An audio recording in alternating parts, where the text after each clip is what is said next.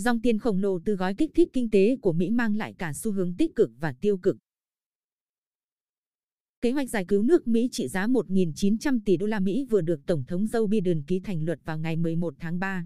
Cùng gói cứu trợ trị giá 2.200 tỷ đô la Mỹ được phê chuẩn hồi tháng 3 năm 2020 và 900 tỷ đô la Mỹ được phê chuẩn vào tháng 12 năm 2020 và những gói chi tiêu quy mô nhỏ hơn khác.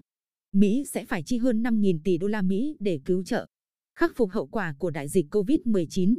Khoản tiền này tương đương hơn 27% GDP và được coi là một trong những chi tiêu tài chính lớn nhất trên thế giới. Quỹ tiền tệ quốc tế IMF cho rằng việc Mỹ bơm 1.900 tỷ đô la Mỹ cứu trợ nền kinh tế sẽ giúp thúc đẩy tăng trưởng nội địa và phục hồi kinh tế toàn cầu. Hầu hết quốc gia sẽ hưởng lợi từ nhu cầu mạnh hơn của Mỹ. Do đó sẽ giúp tăng trưởng và phục hồi toàn cầu, người phát ngôn IMF Gary Rice phân tích. Theo ước tính của IMF, Mức chi tiêu trên sẽ mở rộng GDP của Mỹ thêm 5-6% trong vòng 3 năm. Viện Brookings ước tính gói kích thích này sẽ làm tăng GDP Mỹ thêm 4% vào cuối năm 2021, 2% vào cuối năm 2022 và ở mức không đáng kể vào năm 2023 so với kịch bản nếu không có gói kích thích này. Đến năm 2023, nền kinh tế Mỹ về cơ bản sẽ trở lại quỹ đạo tăng trưởng dự báo đạt được trước khi xảy ra đại dịch. Trong khi đó, hoạt động thương mại của Việt Nam rất mở đạt 200% trên GDP và Mỹ lại là thị trường xuất khẩu lớn nhất. Do đó, chính sách kích thích tài khóa của Mỹ sẽ mang lại lợi ích đáng kể cho Việt Nam. Theo ông Michael Kokalari, chuyên gia kinh tế trưởng tập đoàn Vinacapital, trong năm 2021, chính phủ Mỹ có khả năng chi tiêu 10-15% GDP cho các gói kích thích tài chính. Từ đó sẽ làm gia tăng doanh số bán lẻ của thị trường Mỹ. Cuối cùng sẽ thúc đẩy tăng trưởng xuất khẩu của nhiều nước, trong đó có hàng Việt Nam bán sang Mỹ. So với cùng kỳ năm trước, doanh số bán lẻ hàng hóa tại Mỹ trong tháng 1 năm 2021 tăng tới 7,5%, cao nhất trong 10 năm trở lại đây. Doanh số bán lẻ hàng hóa có xuất xứ Việt Nam tại Mỹ tăng 70% đã thúc đẩy xuất khẩu của Việt Nam sang Mỹ. Trong đó xuất khẩu hàng điện tử tăng tới 46%. Nhờ đó, cán cân thương mại của Việt Nam từ mức thâm hụt 300 triệu đô la Mỹ vào tháng 1 năm 2020 đã thẳng dư 2,1 tỷ đô la Mỹ vào tháng 1 năm 2021. Tiến sĩ Berka Smith, Đại học RMIT, cho rằng gói hỗ trợ này là tin tốt cho nền kinh tế Việt Nam và chắc chắn sẽ tạo thêm động lực tăng trưởng mới trong năm nay.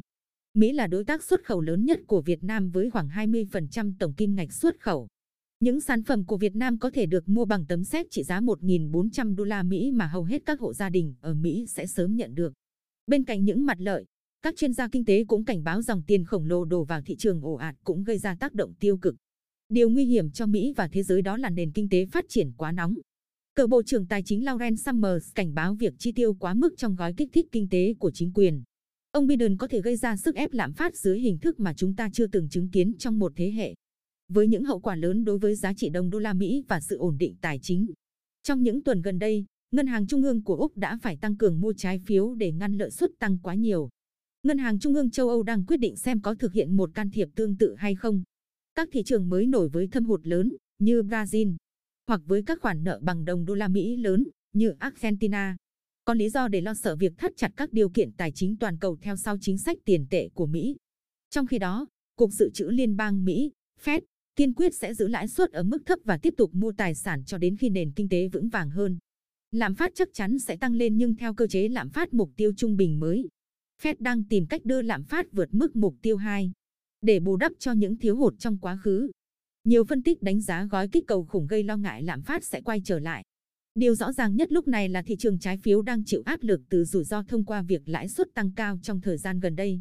Ngoài ra, dòng vốn rẻ có thể sẽ ồ ạt đổ vào Việt Nam để đầu tư cổ phiếu kiếm lợi. Nhưng rất có thể dòng tiền này vào nhanh cũng sẽ ra nhanh nên có thể dẫn đến biến động tỷ giá, lãi suất. Thêm nữa, lãi suất tăng sẽ khiến những nước nghèo vay nợ bằng ngoại tệ nhiều gặp khó trong việc chi trả.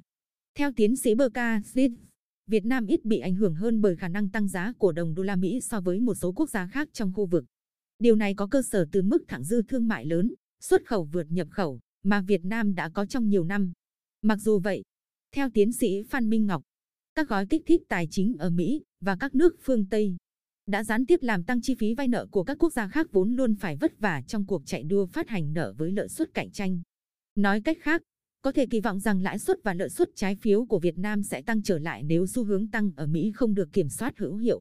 Chính vì vậy, Việt Nam sẽ vất vả hơn trong điều hành chính sách tài khóa và tiền tệ để duy trì sự ổn định kinh tế vĩ mô. Điều này cũng đồng nghĩa Việt Nam cần phải theo dõi chặt chẽ diễn biến lạm phát, tỷ giá, giá vàng để có phương án chủ động đối phó thích ứng. Ngoài ra, cần có các kịch bản về chính sách tỷ giá tương ứng với thực trạng lưu chuyển của dòng vốn ngoại biến động theo chiều hướng của lãi suất ở Mỹ.